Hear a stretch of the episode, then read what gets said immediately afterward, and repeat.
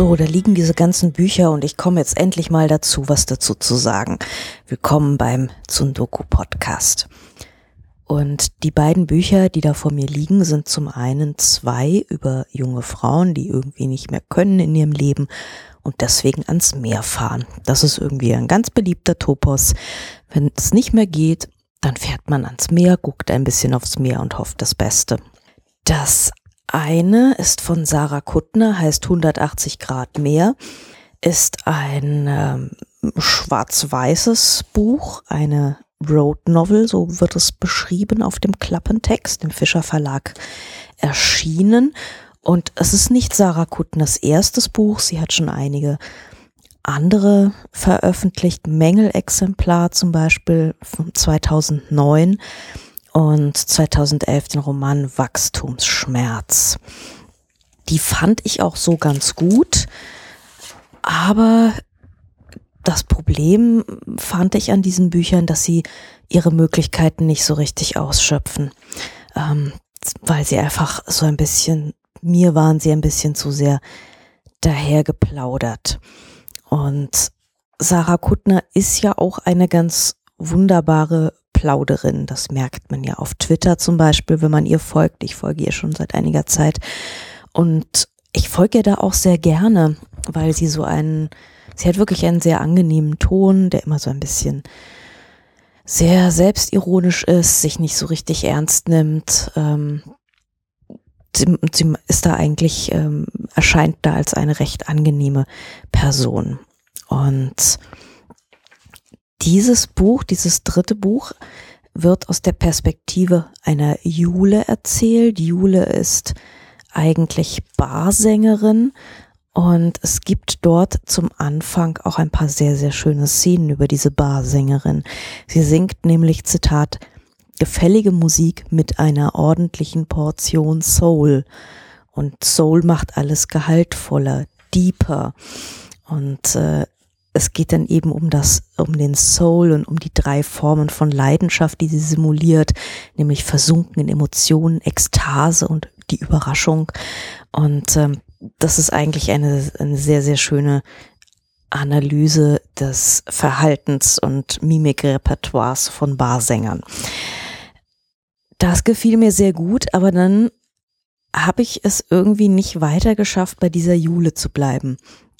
Jule wurde in meinem Kopf immer mehr zu Sarah Kuttner, weil sie eben diese Sarah Kuttner Sprache hat.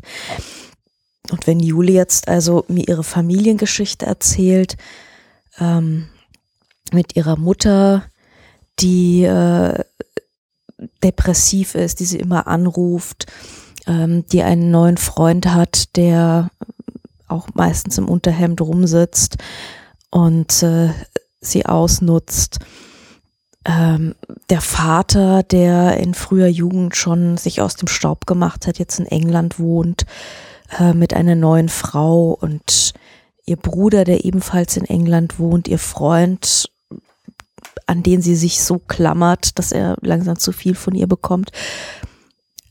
Das alles ist eben in diesem Sarah Kuttner-Ton erzählt. Und ähm, das ist, äh, ich habe da im Kopf, muss ich dann wirklich immer eine Denkleistung erbringen, um mir die Protagonistin als Jule vorzustellen und nicht als Sarah Kuttner. Wenn man es schafft, diese Denkleistung zu erbringen, ist das Ganze eigentlich recht fluffig. Das liest man recht schön weg. Ähm, Jule reagiert nämlich ähm, damit, dass sie ihren Job hinter sich lässt, den Barbesitzer, mit dem sie eine vollkommen sinnlose Affäre hat, ähm, sich nicht mehr bei ihm meldet und stattdessen zu ihrem Bruder fährt. Und äh, der Bruder wohnt in London und dort hat sie eben so ein bisschen Abstand aus der ganzen, aus diesem ganzen Sumpf, aus dem sie da kommt. Und bei dem Bruder quartiert sie sich ein und beschließt dann mit dem Geld des Vaters, das ihr Vater ihr schon als Vorlass äh, auf ein Konto überwiesen hat, das sie aber nie angerührt hat. Mit diesem Geld möchte sie nun an die Südküste fahren. Denn vom Bruder erfährt sie, der Vater hat Krebs, das ist unheilbar, das ist Prostatakrebs. und sie sollte sich eventuell doch irgendwann von diesem Vater wieder verabschieden oder sich versöhnen oder jedenfalls irgendwie so einen, einen Endpunkt finden. So. Und jetzt macht sie sich also auf den Weg, äh, quartiert sich in Brighton ein und äh, in einem nicht ganz schlechten Hotel und ähm, versucht also langsam Kontakt zu diesem Vater aufzunehmen, was eigentlich mehr Überwindung äh, ihrer selbst ist, als dass sie sich diesem Vater annähern müsste, weil dort, äh, der sitzt halt so rum, weiß auch nicht so richtig, was mit dir anzufangen. Allerdings ist seine neue Frau eine relativ offene Person, die da recht pragmatisch rangeht. So. Ähm, es kommt dann also zu mehreren Vaterbesuchen und zwischendurch guckt sie immer ans Meer, aufs Meer. Ähm, und dieses Meer ist nur dann tröstlich, wenn es grau ist. Und ein Hund spielt auch noch eine Rolle, den sie zwischendurch adoptiert und sie hat dann einen Job in einem, einen unbezahlten, einen Volunteering-Job in einem Altenheim, wo sie die Alten bespaßt und ähm, ja, also baut sich da wirklich so ein Leben auf, was sie allerdings auch mehr so passiert, dass sie sich dieses Leben aufbaut und irgendwann feststellt, eigentlich trägt das so. Und sie braucht diesen ganzen anderen Mist, an dem sie sich immer festgehalten hat, eigentlich gar nicht wirklich. Ja, ähm, das ist jetzt, muss man sagen, keine so ganz diepe Literatur. Und an diesen Maßstäben muss man das Buch auch nicht messen. Und sollte man auch gar nicht, weil sonst äh, das funktioniert einfach nicht. Ähm, wenn also Rezensenten daherkommen und das Wohlfall verreißen, dann muss man das, glaube ich, im eigenen Anspruch messen können. Und ähm, das ist ein Buch, was, glaube ich, äh, mir sehr gut gefallen hätte, wenn ich so Anfang 20 gewesen wäre. Und ähm, es geht eben um eine Frau, die den Platz in ihrem Leben erst noch sucht und äh, da nicht so recht weiß, wohin mit sich, mit den Eltern irgendwie klarkommen muss. Und ähm, ich glaube, wenn ich in einer ähnlichen Situation wäre, würde mir dieses Buch recht viel sagen. Mittlerweile bin ich da so ein bisschen drüber hinweg aus dieser Situation. Und ähm, es ist also nicht wirklich für meine Lebenssituation geschrieben. Aber ähm, ich, ich, finde es nicht ununterhaltsam, es ist nett geschrieben. Äh, man muss halt immer wieder die Sarah Kuttner aus dem Kopf jagen. Aber ansonsten kann man das wirklich, es ist eine nicht hochliterarische, aber durchaus recht unterhaltende kleines Büchlein für heranwachsende Menschen, würde ich sagen. Ähm, das zweite Buch handelt ebenfalls von einer jungen Person, einer jungen Frau, die in einer Viererkonstellation auch nicht so richtig vor sich hin mit sich zurechtkommt. Die kommen eigentlich alle in dieser Viererkonstellation nicht mit sich zurecht. Und das ist äh, von Ronja von Rönne der Roman Wir kommen. Und das ist ihr erster Roman, Debüt. Das ist schon sehr lange erwartet. Ronja von Rönne hat ja ähm, ist ja Redakteurin bei der Welt im Feuilleton, hat äh, sehr viel gebloggt. Ähm, Sudelheft heißt ihr Blog und ähm, hat so dieses junge, rotzige, widerständige gegen den Mainstream, deswegen auch gerne mal irgendwie so gegen den Feminismus und äh, sagte dann im Spiegel, dass sie eigentlich gerne Meinungen anprobiert, wie andere Menschen Kleider anprobieren. Also Haltung ist was anderes, aber gut.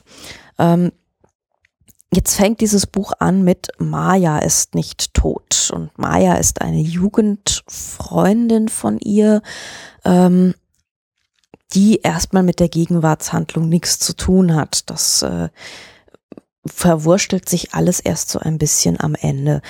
Also die erste Hälfte des Buches geht eigentlich hauptsächlich um die Gegenwartshandlung, um eine Viererkonstellation. Die Erzählerin Nora war früher mit Karl zusammen, aber Karl ist jetzt lieber mit Leonie zusammen. Dafür haben sie dann die Nora mit Jonas verkuppelt Außerdem hat Leonie noch ein Kind. Und diese fünf Personen haben beschlossen, dass sie zusammen sein wollen, weil wenn einer schwächelt, kracht gleich nicht alles zusammen. Das ist so der, der Begründungssatz. Und ähm, man hat auch am Anfang, wenn man das in das Buch reinliest, ähm, so ein bisschen das Gefühl, wenn man schon zwei, drei Rezensionen dazu gelesen hat, dann kennt man die ganzen Krachersätze schon. Also am besten sollte man das Rezensionen lesen möglichst vermeiden, um wenigstens noch ein paar Überraschungen zu haben, weil sonst gibt es nicht so viele in diesem Buch.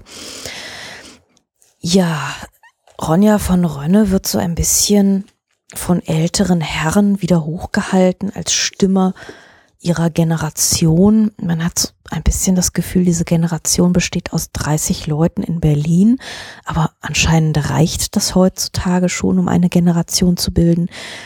Und dann geht es um meistens um Waage, um Partys, um ein bisschen ähm, meistens um Medienmenschen. Also Ronja von Rönn ist ja selbst auch ein Medienmensch. Sie schreibt über Medienmenschen und äh, wird, glaube ich, auch vorwiegend von Medienmenschen gelesen. Also man hat so ein bisschen das Gefühl, man ist in so einem Twitter-Inzest-Zirkel drin und ähm, da schreiben sich die Leute gegenseitig Bücher darüber.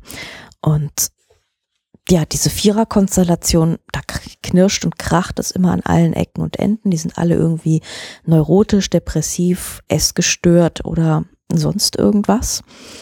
Ähm, und Nora, die Hauptfigur, bekommt eben von ihrer von ihrem Therapeuten, der in Urlaub fährt, ein Notizbuch mit der Anweisung, bitte alles aufschreiben, was jetzt während diesem Urlaub passiert. Und dieses Notizbuch sieht genauso aus wie das, wie der Roman, also wie das Titelbild, halb gelb, halb blau mit einem flammenden Streichholz vorne drauf. Und ja, dann schreibt sie also und schreibt so in ihrem klassischen Rönneton. Und äh, der versucht, wie das bei jungen Autoren ja ganz oft der Fall ist, so eine ganze komplette Weltsicht hineinzupacken und immer wieder äh, kleine Weisheiten loszulassen über dieses, über jenes, über, äh, über Pärchen, über Partys, über Alkohol, über Drogen, über Autobahnraststätten, egal. Diese Weltsicht hämmert sie also in dieses Buch hinein. Äh, die Handlung kleckert so ein bisschen vor sich hin. Also die besteht dann darin, dass diese vier Leute ans Meer fahren, in ein Strandhaus, das eigentlich Karl gehört. Und irgendwann, wenn man denkt, so mein Gott, hier passiert wirklich gar nichts mehr, ähm, wird immer mehr auf die Vergangenheitshandlung zurückgegriffen. Also die Jugend von Nora. Nora wächst eben mit ihrer Freundin Maya auf. Und Maya ist eigentlich eine recht dunkle Figur mit einer Alkoholikermutter, die so ein bisschen die Bestimmerin ist und mit Messern herumspielt. Und ähm, ich kenne solche Figuren auch sehr, sehr gut. Das sind diese, diese frühreifen Rotzgören, die eben die Bestimmerinnen sind, dann irgendwelche Schwächeren um sich herum sammeln, äh, gefährliche Dinge tun und äh, der Meinung sind, sie, äh, sie gehören hier eigentlich überhaupt nicht hin und wollen eigentlich so ziemlich alles andere und zwar möglichst schnell. Die trifft man dann meistens mehrere Jahre später dann an der Pennykasse wieder. Aber gut, bei hier ist es alles nicht so platt und äh, normal. Hier ist es eben so, dass Maya stirbt und man weiß nicht genau woran und Nora glaubt das eigentlich auch gar nicht. Und dann eben auf den letzten paar Seiten wird's dann doch noch interessant. Da lässt man dann diese Vierer-Konstellation so ein bisschen hinter sich und es geht eben immer mehr um die Vergangenheitshandlung, bei der lustigerweise auch Karl wieder eine Rolle spielt, der eben in dieser Vierer-Konstellation der Gegenwart auch ein Teil ist. Ähm, Karl war also damals schon mit Nora befreundet und ähm, war so ein bisschen, also sie waren sich gegenseitig so ein bisschen die erste Liebe und ähm, waren so in dieser Maya-Bestimmer-Clique mit dabei. Und es kommt dann zu einem schrecklichen, ja, man weiß nicht, ob es ein Mord oder ein Unfall ist. Das ist also jemand stirbt und ähm, Maya wird offenbar depressiv. Und da denkt man sich so, ja, das ist jetzt nett, dass auf den letzten 30 Seiten nochmal ein bisschen Handlung rausgeholt wird. aber warum musste ich eigentlich durch diesen ganzen Vierergruppensumpf durch? Also ich habe mich über weite Strecken des Buches leider wirklich sehr gelangweilt und das konnte dann auch die Sprache nicht mehr rausholen. Also man merkt, dass sich die Autorin wirklich sehr, sehr bemüht, ähm, um eine pointierte, um eine rotzige, um eine immer wieder, um eine Sprache, die immer wieder ähm, überraschend ist, die Zusammenhänge herstellt, die äh, auch immer wieder schöne Knaller setzt. Aber wenn einfach nichts passiert, dann dreht das irgendwann hohl. Und dieses Buch dreht eben hohl. Und die Handlung, die dann am Ende kommt, die eigentlich alles zusammenhalten soll, schafft es dann nicht mehr, diese hohlgedrehte Sprache noch irgendwie zu retten. Und das ist einfach ähm, von der Erzählstruktur, von der Erzählökonomie her bisschen falsch aufgebaut. Also aus meiner Sicht braucht man diese ganze Gegenwartsgedöns nur so als Rahmen. Ähm, man hätte der eigentlichen Geschichte viel mehr Raum geben sollen. Die wird dann am Ende so ein bisschen abgehandelt und ähm, führt dann einfach nur noch dazu, dass Nora die Taschen packt und äh, dann eben auch geht. So. Also das Meer war ähm, so eine, eine Kata ein Katharsis, ein, ein Durchatmen-Ort, wo man sich versucht hat, nochmal zusammenzuraufen. Aber es war eigentlich so ziemlich allen klar, dass das nie was, dass das nicht funktioniert so in dieser Art und mit dieser Neurosendichte. Ja, ähm, wenn man es schafft, sich an dieser Sprache entlang zu hangeln und eine Stimme einer Generation auszumachen, dann kann man das Buch sicherlich lesen und gut finden. Ich hingegen habe mich da ziemlich bemüht, ehrlich gesagt. Es war echt mühsam, sich da durchzuquälen. Also mich hat die Sprache dann auch auf Dauer wirklich nicht bei der Stange gehalten, weil ich dachte so, Kind, jetzt erzähl doch mal, jetzt erzähl doch endlich mal deine Geschichte, die du erzählen willst. Und dann handelt sie es am Ende dann so schnell ab. Also da hätte man doch wirklich mal, also nein, das, das geht nicht. Das, da hätte man ja echt mal ein bisschen helfen müssen dabei, dass das so nicht okay aufgebaut ist. Naja, ich habe noch ein Buch hier liegen. Es handelt nicht vom Meer und ich finde das jetzt gerade sehr erholsam. Ähm, es handelt nämlich von den schottischen Highlands. Heißt Der Pfau von Isabel Bogdan. Und ähm, das ist jetzt wirklich ein Unterhaltungsroman, ein deutscher Unterhaltungsroman, der so tut, als sei er ein englischer Unterhaltungsroman. Und äh, weil Isabel Bogdan sehr viel übersetzt hat aus dem Englischen, unter anderem Jane Gardem, der Roman Ein untadeliger Mann, den ich ja auch schon in einem vorherigen Podcast besprochen habe. Da kennt sie sich eigentlich in diesen englischen Unterhaltungsroman-Genres sehr gut aus und sie weiß auch ganz genau, was sie tut. Und sie weiß auch, dass die Komik vor allem dadurch entsteht, dass die Leute sich nie trauen, irgendetwas zu sagen und dann sitzen sie da und machen Vermeidungsstrategien und dadurch wird alles immer noch schlimmer. Ähm, wenn man einmal äh, zum Beispiel die Worcester und Jeeves Romane gelesen hat, dann weiß man grob, was damit gemeint ist. Also es geht immer darum, dass irgendein Missgeschick passiert und alle versuchen so lange dieses Missgeschick zu vertuschen, bis das am Ende zu irgendeiner unausweichlichen Katastrophe dann aber doch nicht kommt. So. Ähm, die unausweichliche Katastrophe ist hier eigentlich schon ein bisschen zu klein. Ähm, es geht hier im Gegensatz zu den meisten anderen Romanen eben nicht darum, dass irgendeine äh, Tante in schrecklichen weltzerstörerischen Zorn versetzt wird. Darum geht es ja meistens. Ähm, sondern es geht um einen Pfau. Und der Pfau ist verrückt geworden. Er greift nämlich blaue Gegenstände an.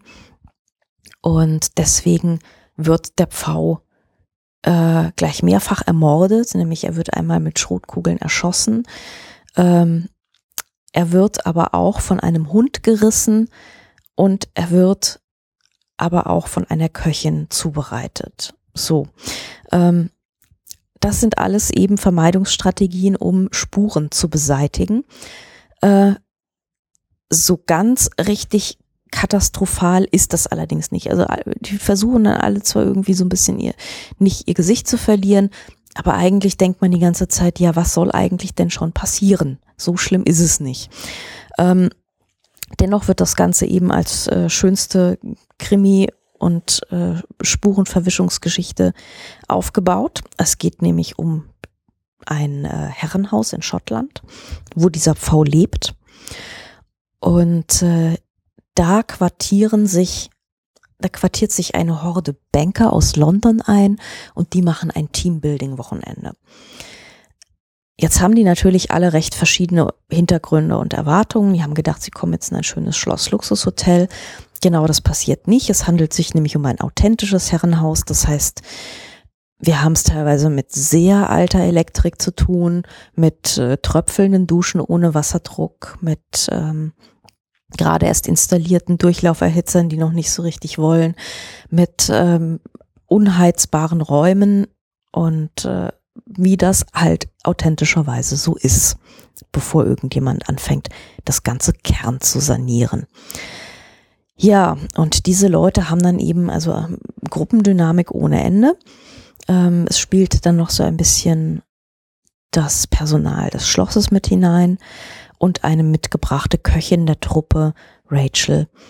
Und ähm, ja, so geht das Ganze also vor sich hin. Die Leute haben so ihre Pläsierchen und ihre Problemchen und ihre Hintergründe. Das wird auch recht hübsch erzählt. Das ist, wie gesagt, es ist ein Unterhaltungsroman, nicht mehr und nicht weniger und man unterhält sich auch sehr gut dabei. Ähm ich hatte irgendwann am Gegenende ein Problem. Mir wurde es dann nämlich zu verschwätzt. Ähm also es geht dann sehr, sehr viel um Einzelheiten und es wird dann Tee von A nach B getragen und dann werden die Kekse herumgetragen und äh, jemandes Knie tut weh und jemand liegt herum und ein anderer sitzt in der Küche und also es ist dann einfach sehr, sehr viel so äh, bisschen so Versuchsaufbau. Also man hat so das Gefühl, es muss genau jeder verortet werden und äh, es wird dann eben sehr, sehr minutiös erzählt. Ähm, und das äh, beschleunigt die Handlung leider nicht gerade. Und äh, gegen Ende, als ich dann dachte, so jetzt, jetzt weiß wirklich, jetzt, jetzt wissen wir wirklich alle, was los ist, gibt es ein Kapitel, in dem das Ganze dann nochmal zusammengefasst wird. Am nächsten Morgen stellte sich die Situation also folgendermaßen dar. Und ich, das war der Moment, wo ich dachte so, ich habe echt ganz oft Probleme, Handlungen zu verstehen. Ich bin jemand, da, mich kann man so hinters Licht führen in Romanen. Bei Krimis weiß ich bis zum Ende nicht, wer der Mörder war und muss dann erstmal drüber nachdenken, weil ich so sehr auf so Sprache und, und Kleinstrukturen und sowas achte, dass mir die Handlung ganz oft, also mir, mir fehlt ganz oft so der, der, der Blick fürs Ganze. Aber in diesem Buch war ich hatte ich so viel Blick fürs Ganze oder, oder so einen Überblick mittlerweile, dass ich dachte so, ey, mir muss man es jetzt echt nicht nochmal erklären, was jetzt wo der Pfau hängt und was jeder denkt, weil ich habe es wirklich mitgekriegt und ich bin nicht doof. Ähm, das war so der Moment, da war ich dann ehrlich gesagt ein bisschen ärgerlich und dachte so, sag mal, ich werde hier echt ein bisschen unterfordert irgendwie. Ähm, es kommt dann auch nicht wirklich zu einer richtigen Konfrontation, was ich ein bisschen schade finde, weil eigentlich hätte ich mir noch so eine richtig fulminante Endszene gewünscht, wo dann Impending Doom sich dann noch Bahn bricht oder es dann irgendwie noch mal zu so einer richtigen ähm, alle machen was, alle tun irgendwas. Ähm, es kommt richtig Tempo in die Sache rein, aber es kommt irgendwie leider nicht mehr so richtig Tempo in die Sache rein. Ähm, es löst sich alles relativ gnädig auf und alles sehr zum Guten. Und ähm, also da hätte ich mir noch mal so eine Verschärfung irgendwie gewünscht. Ähm, es muss ja jetzt nicht sein, dass irgendjemand äh, jemanden enterbt oder sonst was, aber irgendwas, was das Ganze noch mal so ein bisschen aus dem betulichen Erzählplätschern rausreißt. Ähm, auch wenn man diesem Plätschern wahnsinnig gerne folgt und das auch immer wieder schön und ironisch erzählt ist. Also diese, diesen Erzählton hat Isabel Bock dann wirklich ganz, ganz wunderbar getroffen. Und man liest es auch wahnsinnig gerne. Es ist immer wieder sehr, sehr hübsch und die Figuren sind auch sehr hübsch und skurril gezeichnet. Eben genau wie es in diesen britischen Unterhaltungsromanen ganz genau der Fall ist. Also, aber dafür, dass dieser Roman eben nicht in den 40er Jahren geschrieben wurde, sondern heute, hätte ich gerne irgendein Element gehabt, was die Sache so ein bisschen mehr verschärft hätte. Ähm, wir haben natürlich ähm, diese die, einige heutige Elemente, eben dieses ganze Teambildung Gedöns, es gibt Flipcharts, es gibt Motivationsaufgaben und so weiter. Aber so eine richtige Verschärfung gibt es dann halt leider nicht. Das verleppert sich dann doch so ein bisschen zwischen dem Gänsecurry und dem Hund und äh, einem ähm, Whirlpool der, also einem, einem Hotpool, der draußen steht. Also eigentlich frieren alle die ganze Zeit. Und äh, das ist so eigentlich so der, der ein, einzige heiße Moment, der dann aber auch wieder keine Konsequenzen hat. Es hat immer alles keine Konsequenzen in dem Buch. Und das ist wirklich ein bisschen schade. Also da irgendwo hätte es einreißen müssen, irgendwo hätte was wirklich knirschen müssen. Es gibt da noch eine recht hübsche Schlusspointe, wo ich mir aber auch denke, so, naja, eigentlich ist es jetzt nicht so schlimm, ne? Eigentlich ist es alles echt ganz glimpflich, eigentlich zu glimpflich ausgegangen und es war an keiner Stelle wirklich gefährlich für niemanden.